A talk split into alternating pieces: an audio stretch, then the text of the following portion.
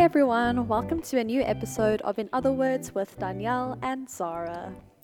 So this is a podcast where we talk about a wide variety of different subjects, from capitalism to faith. So in other words, we talk about all the all things. The things. We try. Uh, we try. We try really, really hard. Um, okay, so before we get into the nitty-gritty of this podcast, yes. um, I do want to promote a local brand called The Sister Co. On Instagram, they are the sister co dot z a, so the sister co dot z a, and they are a local jewelry brand. I recently nice. bought a necklace from them at the C Y market, which is long closed by the time this episode comes out, but um yeah it's really nice. They've got a wide variety of um different jewelry, so I would definitely recommend checking them out. Cool. We love jewelry. We do love jewelry. So and we love local brands. We do love local brands. Thank you for that. You're welcome. So today we are doing sort of a deep dive sort of episode on true crime. Yes. So I do want to say that we probably will discuss some sensitive things. So if you are like very sensitive to hearing some yeah. things, then maybe give this episode a skip. But we're not we're not exactly well, I'm not going to be discussing any cases or anything super in depth. But yeah, no. obviously there will we're be mention be of difficult things. Describing murder. In we depth. will not be doing that. Because yeah. neither of us have murdered anyone. And we'll never do that either, hopefully. Hopefully. yeah. I don't know. So, yeah, we're pretty much just going to be taking a nuanced look at true crime and, yeah, what it means for society, why we like it so much. And by we, I mean society as a whole and yes. its effects on us, and also its origins, which are actually very, very interesting. Cool. Okay, so, so Danielle, as we do with a lot of episodes, I feel like it's only mm-hmm. fair that you s- start us off with a definition of I true crime. I shall do that. Thank you. Okay. So true crime is a non-fiction, literary, film and podcast genre wherein the author examines an actual crime and details the actions of real individuals. So, Zara, you are probably the more avid true crime consumer than I am. I am. Um, not indeed. to say that I never watch anything, but I've been watching this since I was like thirteen. Yes. So do you want to give us some examples of true crime movies or series or anything like that? Anything that springs to your mind that you really loved? Well, I think that I'll give like recommendations at the end.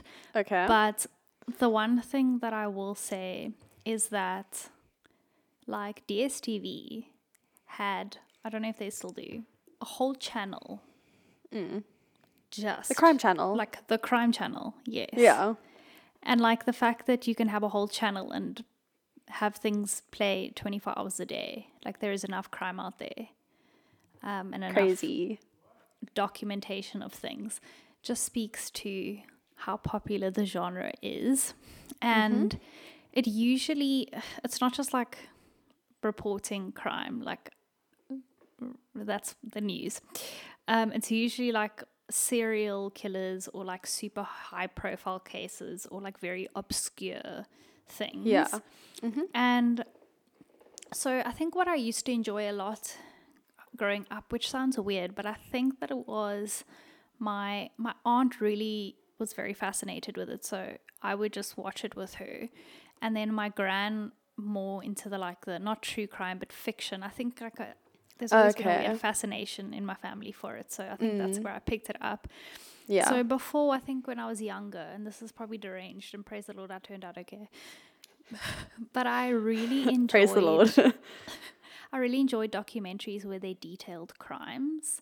So they take you through the story of a crime. I was always just really fascinated and horrified by that. Um And I always look forward to like the themed weeks, like D S T V had like a cult week where every night they'd have like documentaries on cults. Um, but now I find, and I think that, I don't know if they, if this is becoming more of a popular thing or not, but now instead of just simply detailing a crime, a lot of documentaries now really go into the psychology and the societal yeah. effects of crimes. Um, and that I find like a very captivating mm. now. Like I'm yeah. more drawn to that than just like hearing the details of a of a crime. Yeah. But yeah, I want to know about the history. Tell yes. me all about it. Okay, so all of this information that I'm about to say is from internet sources. I did not do any primary research myself, obviously. You did not go um, to the library or talk to a serial killer. I did not do that. I hope I will never talk to a serial killer, but you never know. Anyone could be a serial killer. Okay. What a great way um, to start the episode. Exactly. Okay, so true crime has been around for quite a while. So most sources that I found have said that it sort of began in the fifteen hundreds as a mm-hmm. genre per se.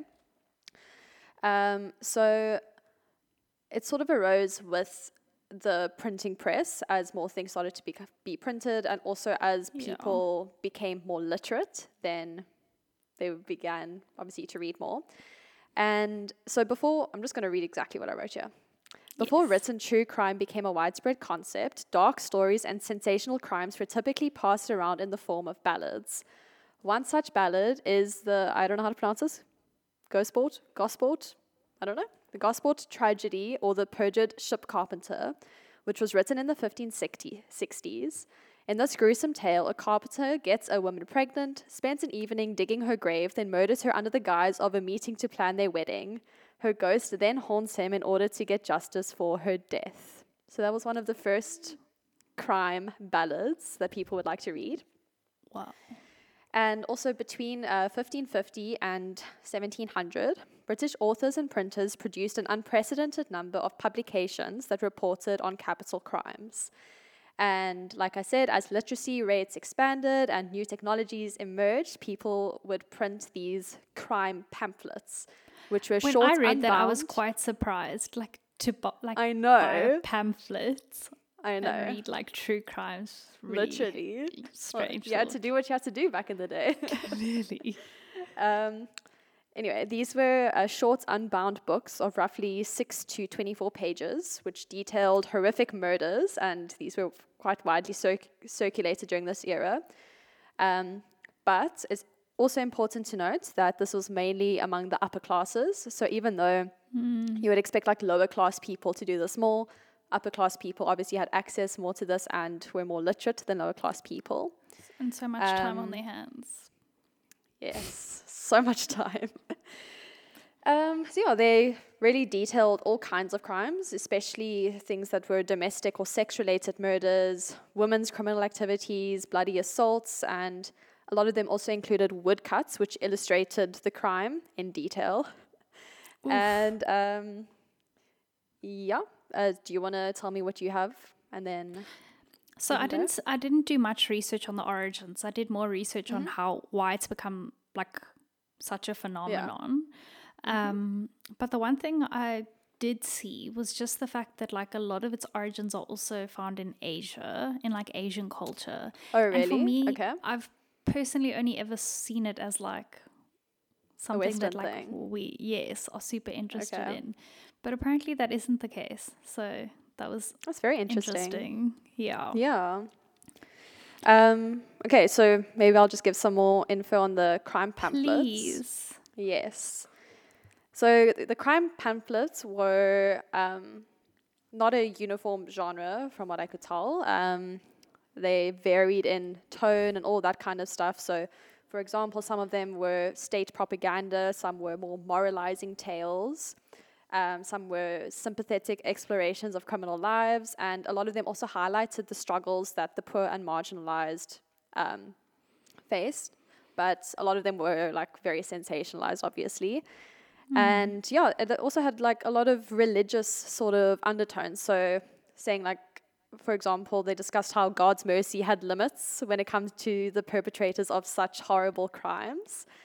And yeah, a, a lot of them at the end of the pamphlets would have some sort of moral uh, story. So, um, yeah, don't do this if you wanna, if you don't want to end up like this, essentially. Mm-hmm. And yeah, also, um, amongst this true crime genre. There were um, execution sermons that found their way into the true crime records. So um, execution sermons were composed to be delivered before the execution of a criminal. And those who attended the execution would hear the sermon and learn a great deal the circumstances which led the guilty party to this fate and how they must act to avoid execution.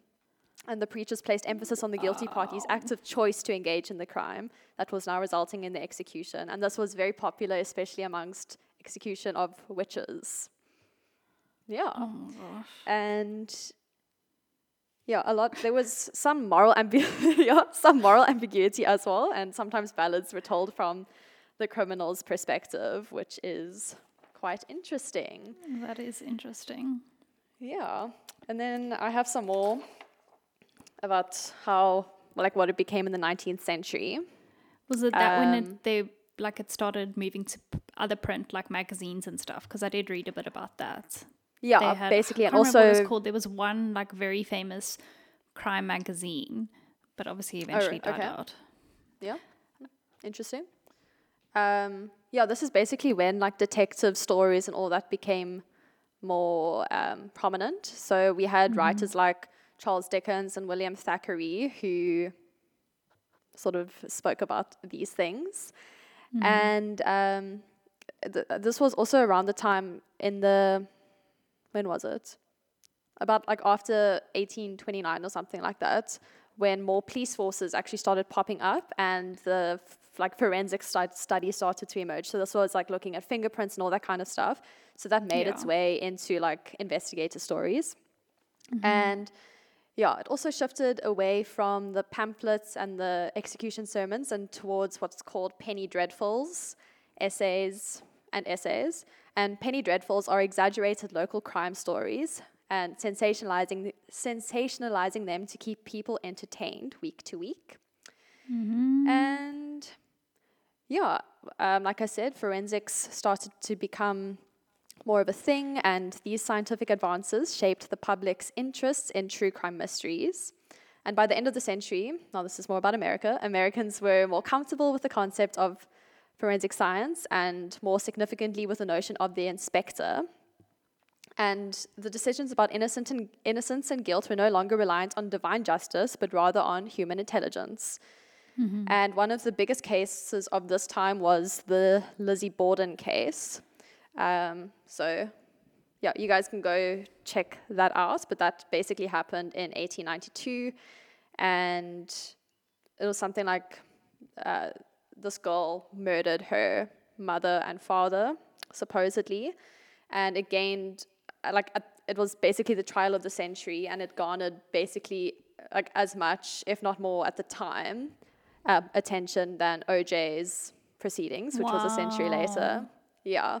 Wow. And like what what's significant about this case is just how the media handled the case, because you had different like newspapers, like the New York Times um, provided like factual, emotionless information, while the Boston Globe sensationalized the case with frequent references to bloody hatchets and crushed skulls. And wow. yeah, so that's what was quite important about that case. Mm-hmm. And yeah, and then another important book Um, in nineteen sixty-six was Truman Capote's In Cold Blood, which led to a surge in true crime content being consumed. Mm-hmm. And um, a quote that I got, I can't remember where, where it was from. All of this, a lot of this, these are not my own words. I'm I'm yes. just saying a lot of this is literally... She's not plagiarizing uh, everyone. I'm not plagiarizing, yeah. Go, just go do your own research. So one quote that I liked that says... Um, since the early modern murder pamphlet, true crime has asked us to consider how we, as a society, both contribute to and learn from the most shocking acts of our age. Mm-hmm. Yeah, obviously now it's gotten... get into that. Mm-hmm. It's gotten more, more popular. Later. I think yes. um, the first mainstream true crime podcast was called Serial, which was created in twenty fourteen. And yeah, since then... I listened to that today. Did you? Nice. Yeah. Since then... it's gotten very, very popular. And Zara, do you want to tell yes. us why? About. So before we even go to why people like it, we'll just t- talk about the growing genre. Um, yes. So it's interesting how true crime as a literary genre or genre of entertainment has developed along with psychology. Yeah. So like the term serial killer was only, um, what would the word be? Only coined in the nineteen seventies. So they didn't actually oh, wow. have a word for serial killer. And like Jack the Ripper is referred to often as the first documented serial killer, but he, mm. I mean, there were serial killers far before him. They probably oh, one hundred percent been throughout the history of man. Mm. Um, but yeah, it's just interesting that as true crime and the entertainment there has increased, um, then so too has research. Like a lot of research has mm. been poured into it. And I wonder, like, would people be, would academics be, or academics or those in the academic field, mm-hmm. academia, um, academia, so passionate because of the growing interest of like people, or are people more interested because of the growing research? It's all very interesting mm. how the two play off of each other. But since two thousand six, it has been the fastest growing genre. Wow. In film and T V. Mm-hmm. And I saw this on pretty much every website I went to, is that women are by far in the majority. I also saw that, of, yeah. of people who consume true crime. And many people will say that it's... it evokes fear, or it serves as a warning, or as some sort of awareness or entertainment. There are various reasons. Um, but I think the reason why it's become so popular is because I don't know if we are more desensitized as a society now than back in the day. I don't know. But I will say that there is just like so much more availability, you know. Like yeah. you couldn't really watch true crime back in the day if you didn't have like D S T V, but now there are like podcasts and mm-hmm. it's social media, it's it's everywhere. So I think because of the availability, I think that's how the genre, that's mm. why the genre has has grown. Um, shall we go into why, like the psychological reasons why people yes, might be fascinated definitely. by true crime? Definitely. Cool. Um, okay. So do you want to cool. go first? Yes. So I've just literally got bullet points of all the reasons. So we can kind yeah. of just go through that. The first one is that a lot of people claim to enjoy true crime because it shows them how to avoid certain things. Yes. So avoid mm-hmm. scams, avoid situations, um, see red flags earlier. So a lot of people will mm-hmm. say that they enjoy true crime because of that. Which is fair yep. to an extent. I would say that's probably the minority of people. Like that's their yeah. sole reason for watching. Mm-hmm. Um, but yeah, that would be the first reason. And so there's this series called Only Murders in the Building. And you can find it on Disney plus. And basically it's about these three people who live in the same apartment building. And they are obsessed with this true crime podcast. And they sort of so this bond is a fictional, over the podcast. This is a fictional show about characters listening to a true crime podcast. Yes. Okay. And yeah, so, and then basically someone gets murdered who lives in their building, and they decide Convenient. that they're going to yeah they're basically going to investigate this, and they're going to start their own true crime podcast. And there's something that Selena Gomez's character, I think her name's Mabel, she says, I think, like, in the first episode, is she has this fantasy. I, th- I think that's the exact word that she says, that, like, if someone breaks into her house or whatever, she knows how to um, survive. She knows what yes, she's going to do. To like, if they get, if they get on top of her, she's going to grab her knitting needle and she's going to stab them, and that's how she's going to survive. And, like, that's something I think about all the time, because... honestly, even though I'm not like an avid true crime consumer or anything like that, I mean, when you're living in South Africa, every day that you read the news is a true crime episode.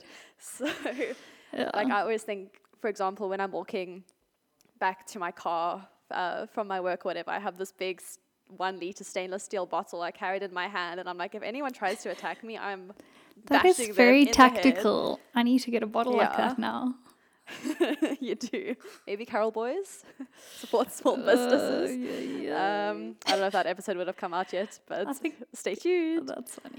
It might. It might have. Um, so yeah, I think yeah, it's just something that goes on in our heads. Like, how are we going to protect ourselves in yeah. the worst possible situation? Yes. Yeah. I think on that, yeah, we do really like to um, entertain what ifs. And I think mm-hmm. true crime does that as much as romance movies do that. Um, yeah. We put ourselves in the situations. But on your point of you'll you'll watch and you'll say, ah, oh, but I would never do that kind of thing. I mm. think to an extent people watch true crime because they want to feel better about themselves. So yeah. for two reasons. Feel better about yourself because you are wiser and smarter and you'd never get yourself into mm-hmm. these sticky situations. And then also feel better about yourself because you look at how terrible and evil people in the world can be. And it's like, definitely. Well, um, maybe I did something bad, but at least I didn't kill anyone. It's interesting how those shows so true. Make us, as the watchers, the morally superior. Mm-hmm. Yeah. Definitely. Uh, another reason that I have down is we're interested to know what drives people to do the unthinkable. Mm-hmm. Um, so a few articles that I read all basically said that, all, you know, humans are complicated. We all sort of have a, you know, like that deep dark side that you sort of want to push away, hide away. Yeah. And then these people who do these true crimes are truly just letting everything, yeah, you know, like their worst possible intentions, they're actually doing those things. Yeah. And so we're interested to know, like, what drives these people, mm-hmm. like what is happening in like the the inner workings of their mind. Yeah. Um, because yeah, most of us, most people don't commit crimes. So obviously when we read about these things that happen, we're like, oh, yeah, that is very interesting. Especially like the very, very strange, strange ones. Yeah. You know, like it's like we wouldn't necessarily watch uh, something about someone who like pickpockets unless it's like a whole gang of them, maybe like no, for sure. But that's why I said it's. I said yeah. previously, it's like those very interesting serial killer cases, or like you mm-hmm. know, exactly yeah, for sure.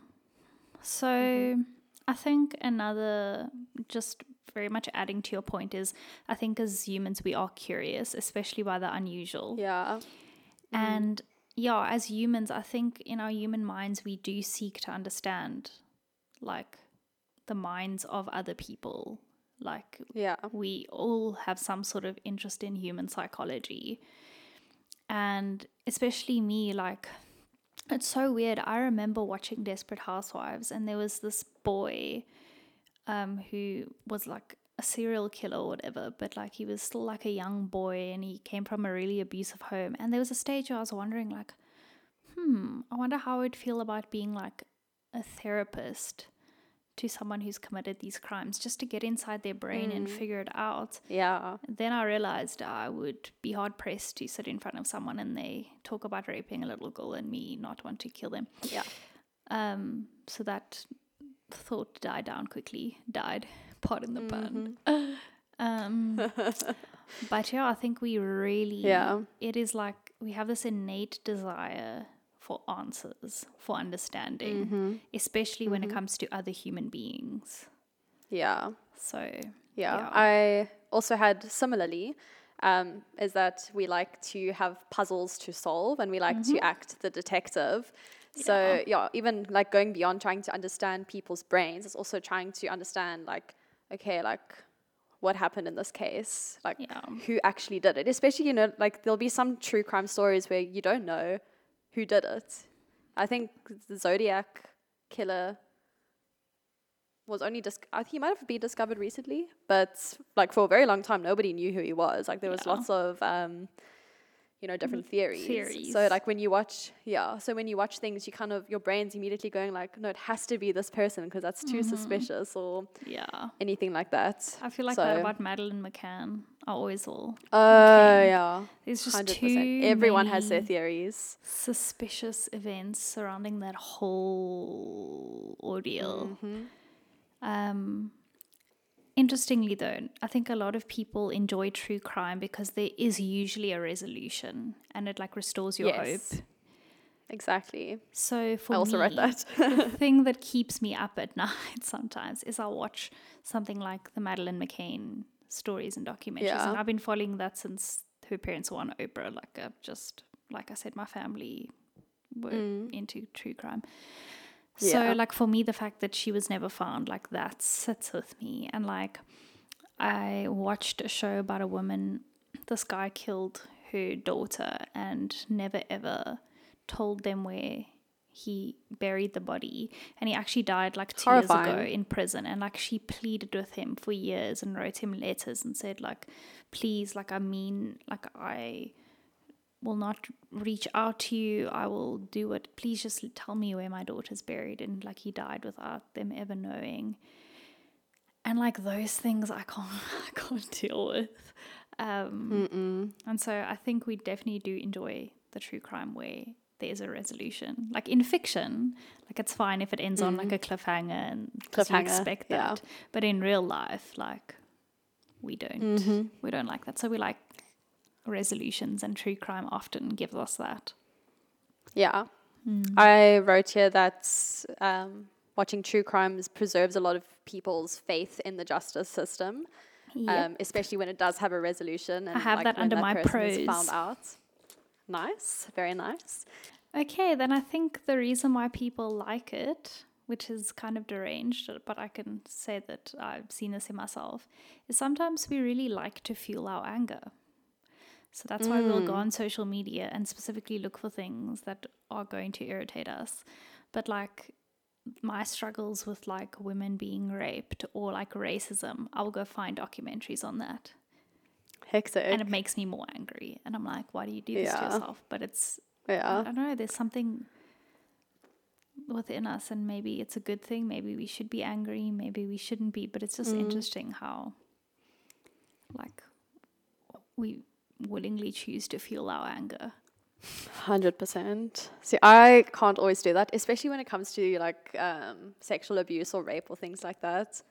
Oh my gosh, because I'm already angry. I'm already angry about it. Yeah, yeah, and also like especially if it's sort of a um, what is the word, like a true crime series, but it's, yeah, like a true crime series, like not a documentary, like someone acts as the person. Yes. And like I don't yeah. like it if they have to actually show everything that they did. See, so I'm like, no, just leave I, it to the I imagination. Yeah, no, so I don't really watch stuff. It's more like documentaries. Yeah, documentaries, like, which is yeah, fair. There was this one about this woman who literally like took her little sons and like dropped them off at people's houses for the night, and I'm like, the anger that f- is fueled within me.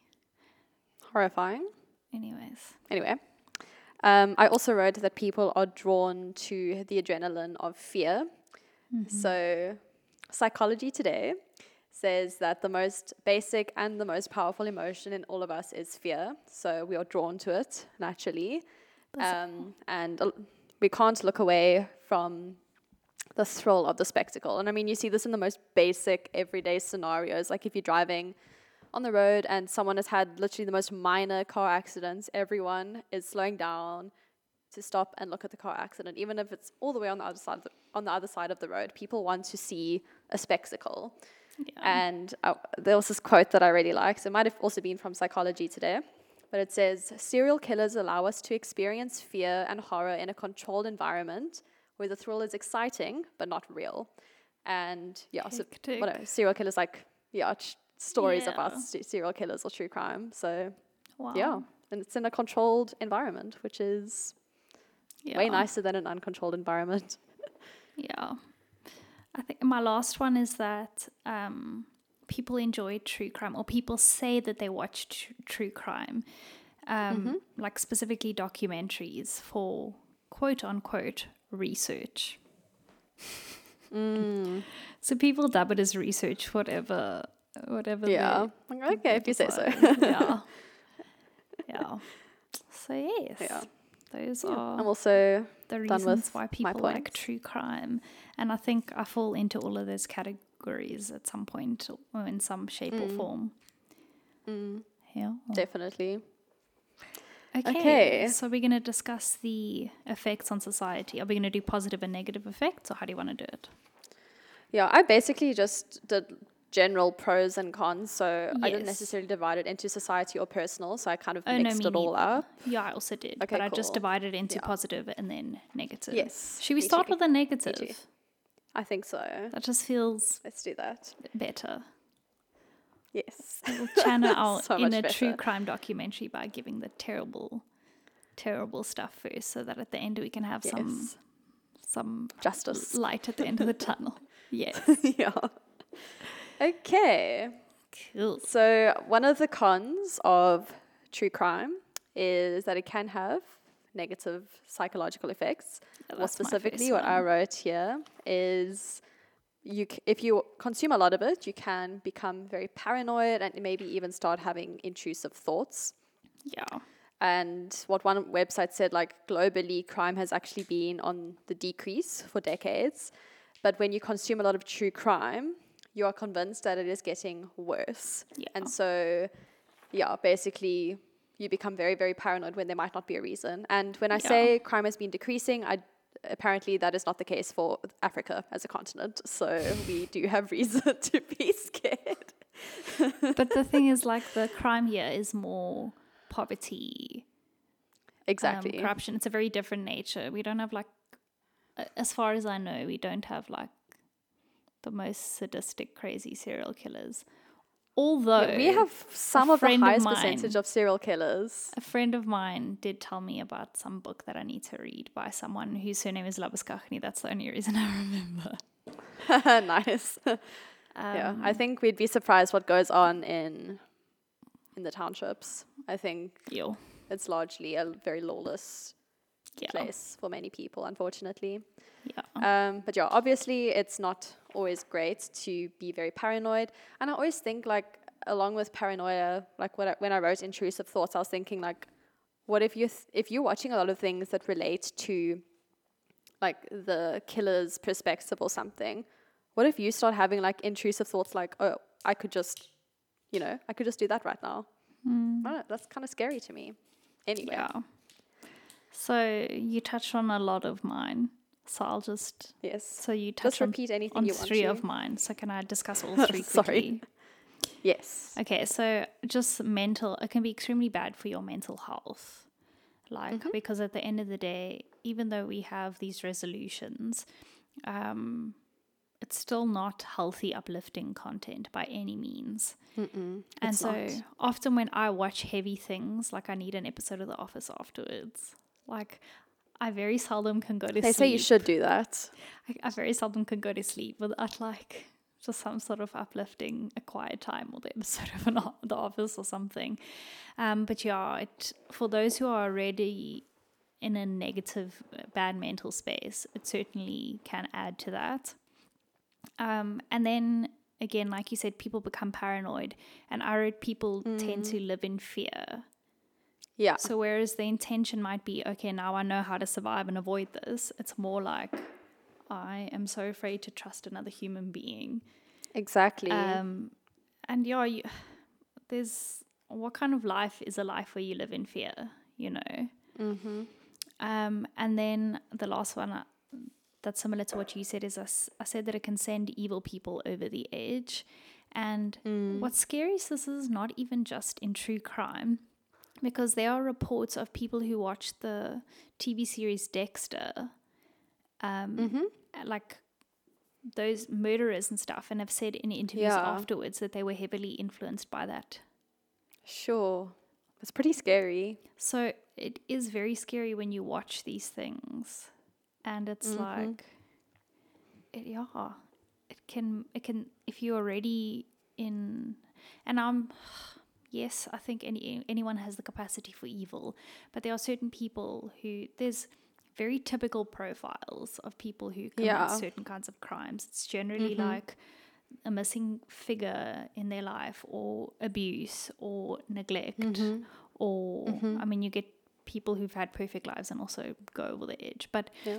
some people are just sociopaths or psychopaths. Yes, so yeah, like for those people who they already have serious, like. Someone who's got border personality disorder, for example, yeah, um, and is already having these thoughts, you watch something like this and it's like, okay, Like, that's what sets you over the edge. And that, mm-hmm. to actually think that that's a reality is, like, almost unthinkable. Awful. So, yeah. And it can just do more harm than, like, any other genre, I would say. Like, mm-hmm. if you hear a lame pickup line on a T V show and you use it in real life, the worst is mm-hmm. that you will be laughed at and... Yeah, it'll be a bit embarrassing. Yes. Mm-hmm. So it's it's incredibly yeah. scary to think. Mm-hmm. Um, okay. So another thing I wrote is that it can cause people to become apathetic or desensitized to crime and suffering. So mm. like, you've seen worse, so this isn't that bad. And yeah. I remember there was, I don't know if it was a trend on TikTok or I just found myself there among among the people making these videos, but it was basically these people who were, like, very interested in true crime, and they, like, the video would be like, um I usually don't get bothered by murder, but, and then they would Crazy. mention, like, this case, and I'm like, hello, like, you should be mo- bothered by murder, you yeah. know. And um yeah like I think to ever become desensitized to something mm-hmm. like murder, like sexual assault, like anything like that, like, you sort of have to realize that that's definitely not a good thing. And there has you to know, be like, a where's level the compassion? Of, there has to be a level of apathy when you watch something like this, if you're going to continually mm. watch it, because you can't completely break down and fall apart exactly. every single day of your life, but you also mm. can't act like it's nothing. And so it's scary that we manage to find the balance and many don't. Mm. So yeah. That is scary. Mm-hmm. Um, okay. Is it my turn? Yes. Okay. So for the most part, I would say that it doesn't really ever help victims. In fact, it more exploits yeah. those who've mm-hmm. had, like, people close to them, like, fall victim to crime or whatever. Um, yeah. So especially documentaries where there aren't family members who are Involved, involved or, like, speak yeah. for me, that always, like, I don't know, it's just like, as a family, let's just say you've gone through this, like, hectically devastating thing, and, like, for someone else to take that story and put it out for the world to see and essentially enjoy to some form, because it's a form of entertainment, exactly yeah like, that's incredibly sad. And it's like, let's just say you're ten years down the line, because documentaries aren't made, like, a day after the case is solved. ten mm. years down the line, like, I feel like it's easy to make progress and try and, like, come to terms with situations, but then to have it brought up again um, mm. and have a whole new wave of people knocking on your door and wanting answers and wanting to ask things, like, I don't exactly. know, I think it can be very very scary and dangerous and sad. And so I always mm. think, like, Ted Bundy's daughter, because, you know, he got his yeah. wife pregnant um, mm-hmm. while he was in jail. How that happens, who knows? I mean, yeah. Scary. And, like, obviously the daughter changed her name and no one knows who she is. But, like, that's not necessarily the case for everyone. Yeah. And so just, like, imagine the impacts of, like, having to go to school and having all your school friends have watched a documentary about your sister. I know. Oh, um, my gosh. And it's just, like, to a degree, there's, like, I think some people want the justice and want the awareness.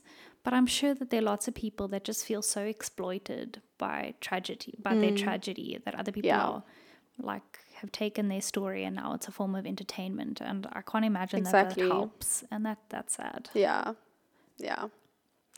Um, yeah. So I also wrote two similar points. And so the one is, I think it's a negative to profit off of people's pain, um, mm-hmm. especially, like, without the permission of family members. And, like, that's one of the more iffy bits about true crime. Like, someone can literally just make a documentary or a series or whatever about mm-hmm. something without, like, consulting a family member. And imagine um, going through, now you've gone through something difficult and now you're like, okay, someone's like, okay, you should just sue them for the doc. Imagine, like. Yeah, like, no, no, thank you. The energy. And Yeah, so like, it's a very weird thing to think about, especially, um, yeah, like there was this sort of meme going around of podcasters or YouTubers who would randomly insert ads into the weirdest parts of their like episodes, like, detailing specific cases. So we're like, oh, and she was, um, she was stabbed while she was cooking her meal. But you don't need to worry about that if you have HelloFresh, you know, like that kind of meme going around, like, wow. like literally, rat, you know, it's like, um, what the heck? Yeah, should yeah. we profit off of people suffering? And then my other point was I called it um, the death of morality, which is, you know, finding enjoyment in real in a real person's suffering, mm-hmm. and like just for example, people have a favorite murder. This is my favorite crime that happened. And it's like, sh- should we be having a favorite murder? Like, that, that it's sort of weird to think weird. about. Yeah, exactly. Um, so yeah, it all just like goes back to, you know, being desensitized, and it essentially all becomes entertainment for you. Mm-hmm. And yeah, those are my points. Well, not all of them, but relating to that. Yes.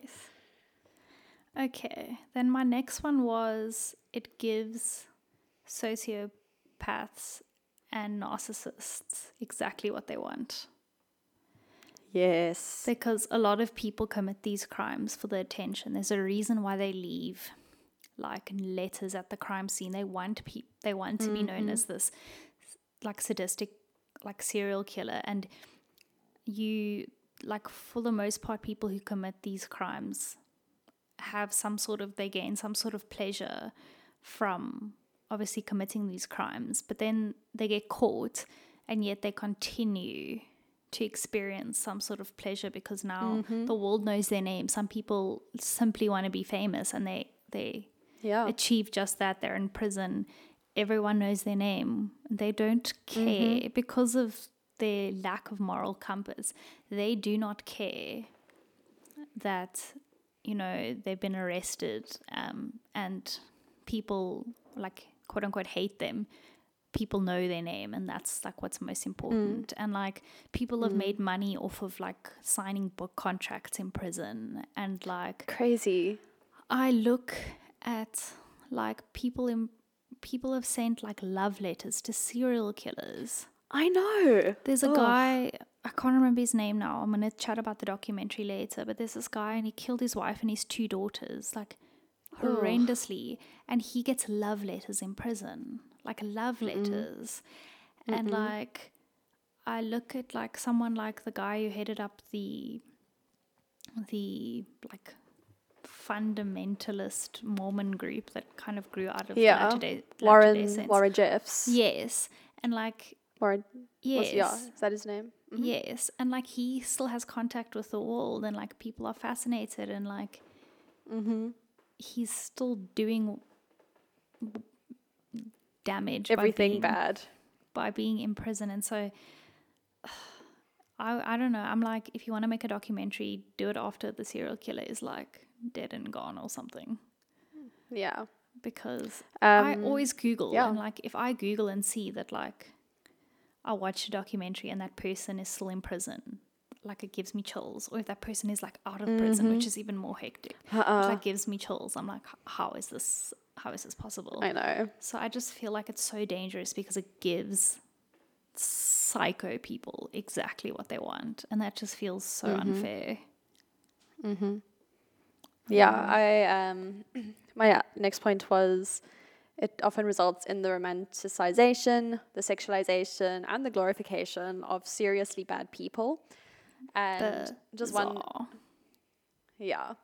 And there seems to be this phenomenon when casting, like, really bad people in series or whatever, that they sort of, you know, they make them more attractive. Mm-hmm. Like, let's just say it as it is. Yeah. And, like, just for example, Ted Bundy, while he was, like, an attract an attractive man, like, he was a, like, that was his whole thing. Like, he would yeah. sort of rope he these women in. He was normal. But, I mean, when they casted unquote. Zac Efron into that movie, what's it, Wicked something? Yes. I don't know. I'll tell Very you long now. title. Extremely Wicked, Shockingly Evil and Vile. Yeah, like, to me, Zac Efron is way, way, way more attractive than Ted Bundy ever was. Uh, I know why. I know why. Yeah. But the comments people made about Zac Efron as Ted Bundy were horrific. Like, oh, I would let, I would let him um, murder me. I would let him do you know what with me um, if he wanted to. And I think, like, this sexualization no. and glorification of bad people is... You know, uh, uh, it makes you feel really icky. Yeah. No, that's a no. Yeah. So I think it does, like, it just does something to your brain, because we have this, I think as humans, you have this thing where you associate good-looking people with, like, being better. It's just, like, a societal thing. Yeah. So, yeah. Yeah. Okay, then I wrote that... the influence that it can have on people's judgment can be dangerous. So mm. true crime is dominated by the media, and the media allows you to think one way. So the mm. way that something is reported or documented, it's the same as like anything else in the news. It like causes you to believe one thing or the other. So like, for example, all the documentaries that have come out on Madeleine McCann, a lot of people have blamed mm. her parents, and then other people don't think mm. it's her parents at all. And that is purely based on the the way it's written about, the way it's spoken about, the way that yeah. it is filmed. And that mm-hmm. is, that I think is dangerous, especially like in countries like the U S where they mm. have a jury. Like imagine yeah. being on a jury and being ob- like trying to be objective when you have, when you've watched all these things and seen all these things and you've been fed a mm. specific narrative. So I think that can be dangerous, especially because if you, let's just, for example, you see like you gain this hatred towards serial killers and you're fascinated by them, and then you get put on a jury and it's like, I want to be one of the people that bring down a serial killer, and then you like accuse mm. an innocent man. Like, I don't know, it just seems like you can be heavily influenced. And I think it can be more dangerous than like another genre, because it's like... Mm. crime, it's people's lives. Yeah. So yeah, yeah. definitely scary. And Indeed. yeah, I wrote um, it can encourage vigilantism at the expense of due process. So basically, public opinion can shape anything. Yes. And yeah. I think even now, um, with the rise of social media, you can actually watch true crime as Hello. it happens, in the sense Johnny Depp and Amber Heard. Yeah. And also, um, like, just for example, one of the sites, was her name Gabby Petito? I don't know if you remember that. Her, I think it happened last year. That she was like a YouTuber or something like that. I could literally be saying false things. Was who went missing. Her, her boyfriend or fiance or whatever. Yeah. Was accused. Yeah. And basically at the time, everyone was like, everyone was saying it was the boyfriend, it was the boyfriend, it was the boyfriend. Because, you know, people think that they can now become these detectives. Yeah. And it can definitely skew how things happen, because like you said, you know, sure. people are being involved um, in these cases as they happen, essentially. Yeah. Um, so yeah, that could be quite, quite scary, I think. Mm-hmm. Those are all the ones I wrote under negative yeah. impact. I wrote one last thing, and basically that it can sort of lead to stereotypes that are not necessarily true, Ooh. in the sense that a lot of true crime, for example, will show, like, will be about victims who are made, maybe white women in America, mm-hmm. where, like, in America, especially victims of crime are mostly, like, black men, apparently. So okay. it can sort of skew an idea of what's really happening. So, yeah. yeah. It's interesting just because, like, women are the majority of people who watch crime documentaries, but it is mm. a lot more common for a man to be killed by a serial killer than a woman, but the documentaries are about oh, really? women, and yeah. women are, yeah, the main audience. Yeah, I was reading yeah. up on that. Hectic. That is yeah. quite interesting. So that's actually very true. You definitely mm. can develop those internalized stereotypes. Like every antisocial mm. person, like you're like, oh, they were abused as a child and they're antisocial. They're about exactly. to kill someone. Exactly. Not cool. Not cool. Okay, so we've got a lot of cons. I have yes, quite a, quite a lot less pros, to be honest, too. But I think we can still chat them. Anyway, something to think about. Yeah. um, but we can move on to that. So Zara, do you want to kick us off? Yes. So the one thing that I think is a, a weird positive about true crime is you realize that things can, in fact, happen to you. So this, yeah. you know, you have this, it'll never happen to me. But I think the more true crime you consume, mm-hmm. the more you realize, wow, this actually, as terrifying as this is, it's not as unusual. Like stalking. Yeah. Stalking is so much more common oh. than you'd think. Like I terrifying. personally know people who've been stalked. So like it's a thing. And so I think it is a thing. When you consume true crime, you you become a lot more like aware of the fact that you can't live in yeah. blissful ignorance, actually, because yeah. it can happen to you. So it's weird yeah. that that's a positive, but yeah. No. In, like, for me, that's one of the reasons I don't always enjoy watching true crime, um, mm-hmm. especially, like, you know, about stalkers or serial, serial killers or whatever. Yeah. Like, anything that happens, like, anything that's very sort of gruesome, mm-hmm. or I do, I do not like it. Um, I don't mind fantasy things, by the way. Like, I love... I love Game of Thrones. Very gruesome, it's, but yeah, um, but it's very different. It's different. It's different because I'm like, it it wouldn't happen to me. But then with these other things, I'm like, I literally could be pulled off the street and kidnapped and kept in someone's basement. I could. Yes. Maybe that's a main character complex, but it could happen to anyone. Maybe you never someone know. is going to become obsessed with our podcast and want to kidnap us and live stream our death. Be, we're so annoying, actually. Agreed. Like you do not want to kidnap us. It's not worth it. No. Um, yeah, so I, one of my similar points to that was uh, that it can make you more aware of your surroundings, and while mm-hmm. that can also be a negative in the sense that you are uh, not trusting people, but if you sort of know what to look for in the sense of like, okay, that person maybe looks a bit dodgy, I'm gonna stay away. And like mm-hmm. dodgy in any way, like there's no one way to look dodgy, but you know, like I don't know, I always feel like if you get a bad per- a bad feeling about someone or something or a situation, just stay away. Yeah. In my opinion. For sure. Um, yeah. Cool. cool. So I'll just piggyback off that that one because it's similar. I said, like, you do, in a sense, get real life survival tips. And, like, we've spoken about yes, that. So I'm not, gonna, that, yeah. I'm not going to speak too much more about it. But like you said, you become more alert, you know... Mm-hmm. when to trust and when not to trust, and you learn to be safe rather than sorry. So yeah yeah yeah I was reading, I didn't write it down because I don't know, it was too much, but there was something like there is when you listen to true crime or watch true crime, there's something that happens to your neural pathways that can, I can't remember exactly, but it can actually help you to like be ready quicker in an, in an emergency, something like that. Wow. Interesting. I don't, yeah. I don't know. I don't know. Go fact check me. Not that I said anything that's super in detail. Okay. So another pro is that it can give a voice to the voiceless and help to expose injustices in the world.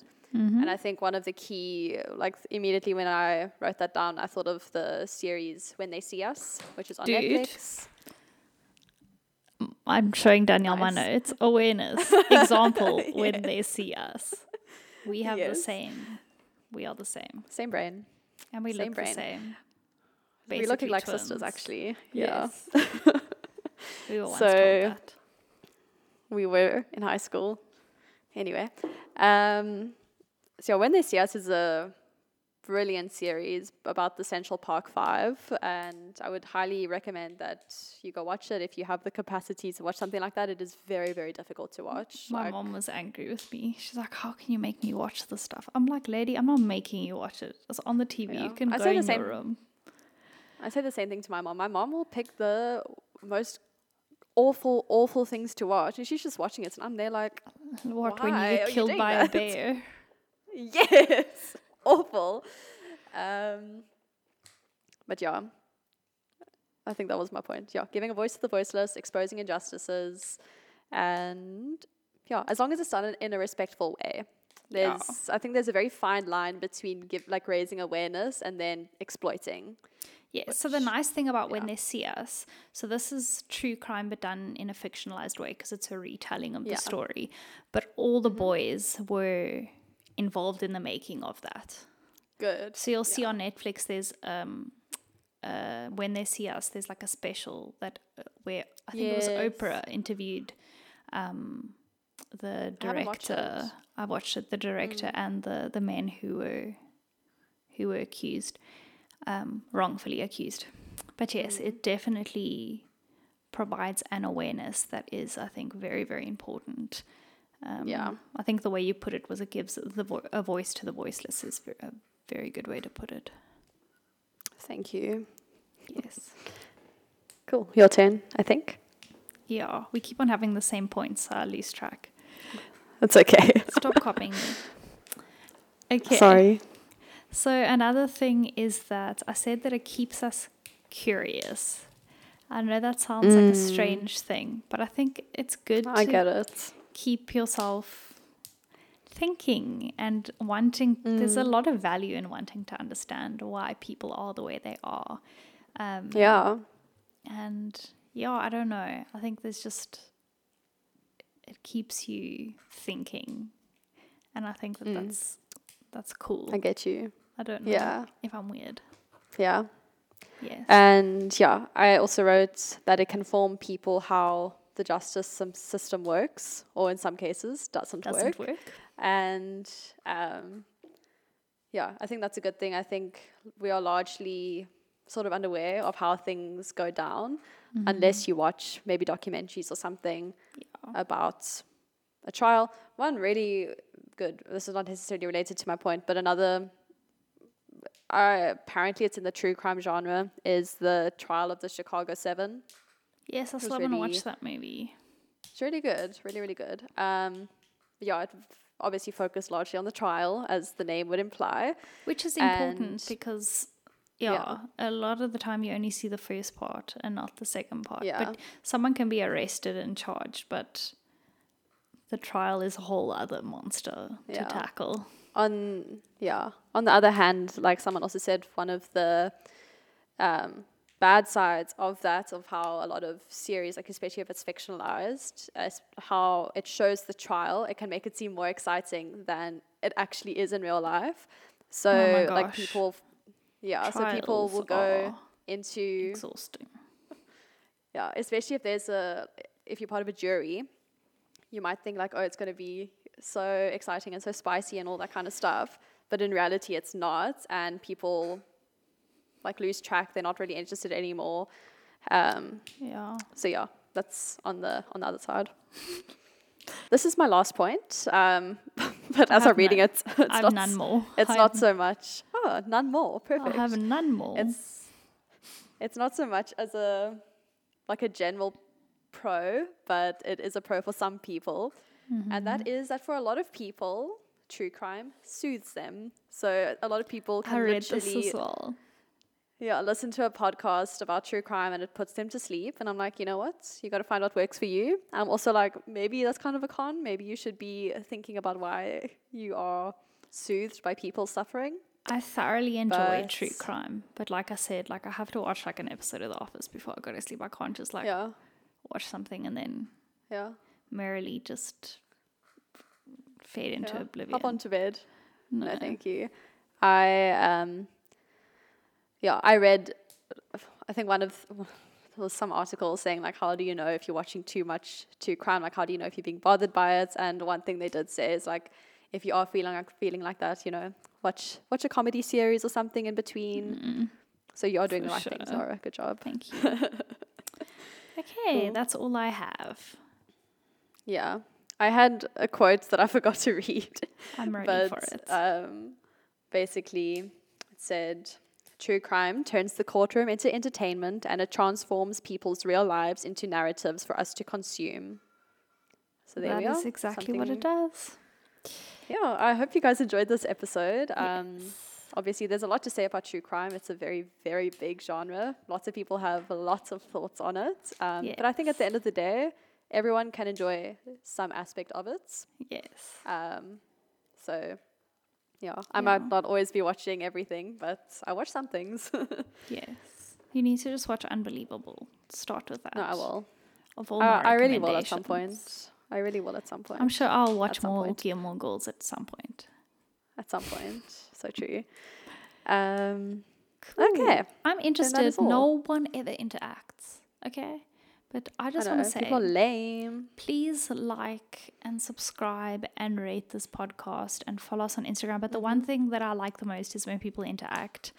And so I'm interested to know, this is a kind of fun topic, um, and a little bit different to the stuff we usually do, and like yeah. fairly focused in and on one thing. And so I'm interested if there's more stuff like that people are interested in us doing. So I can say that I do want to do more episodes like this, and yes, one of it's I, fun. I did want to do one on the family channels and the ethics of like child yes YouTubers and all that kind of stuff. Yes, um, I think that'll be quite interesting to do a a little so deep too. dive episode on that as well, because uh, that that topic makes me very angry. Yes, so yeah.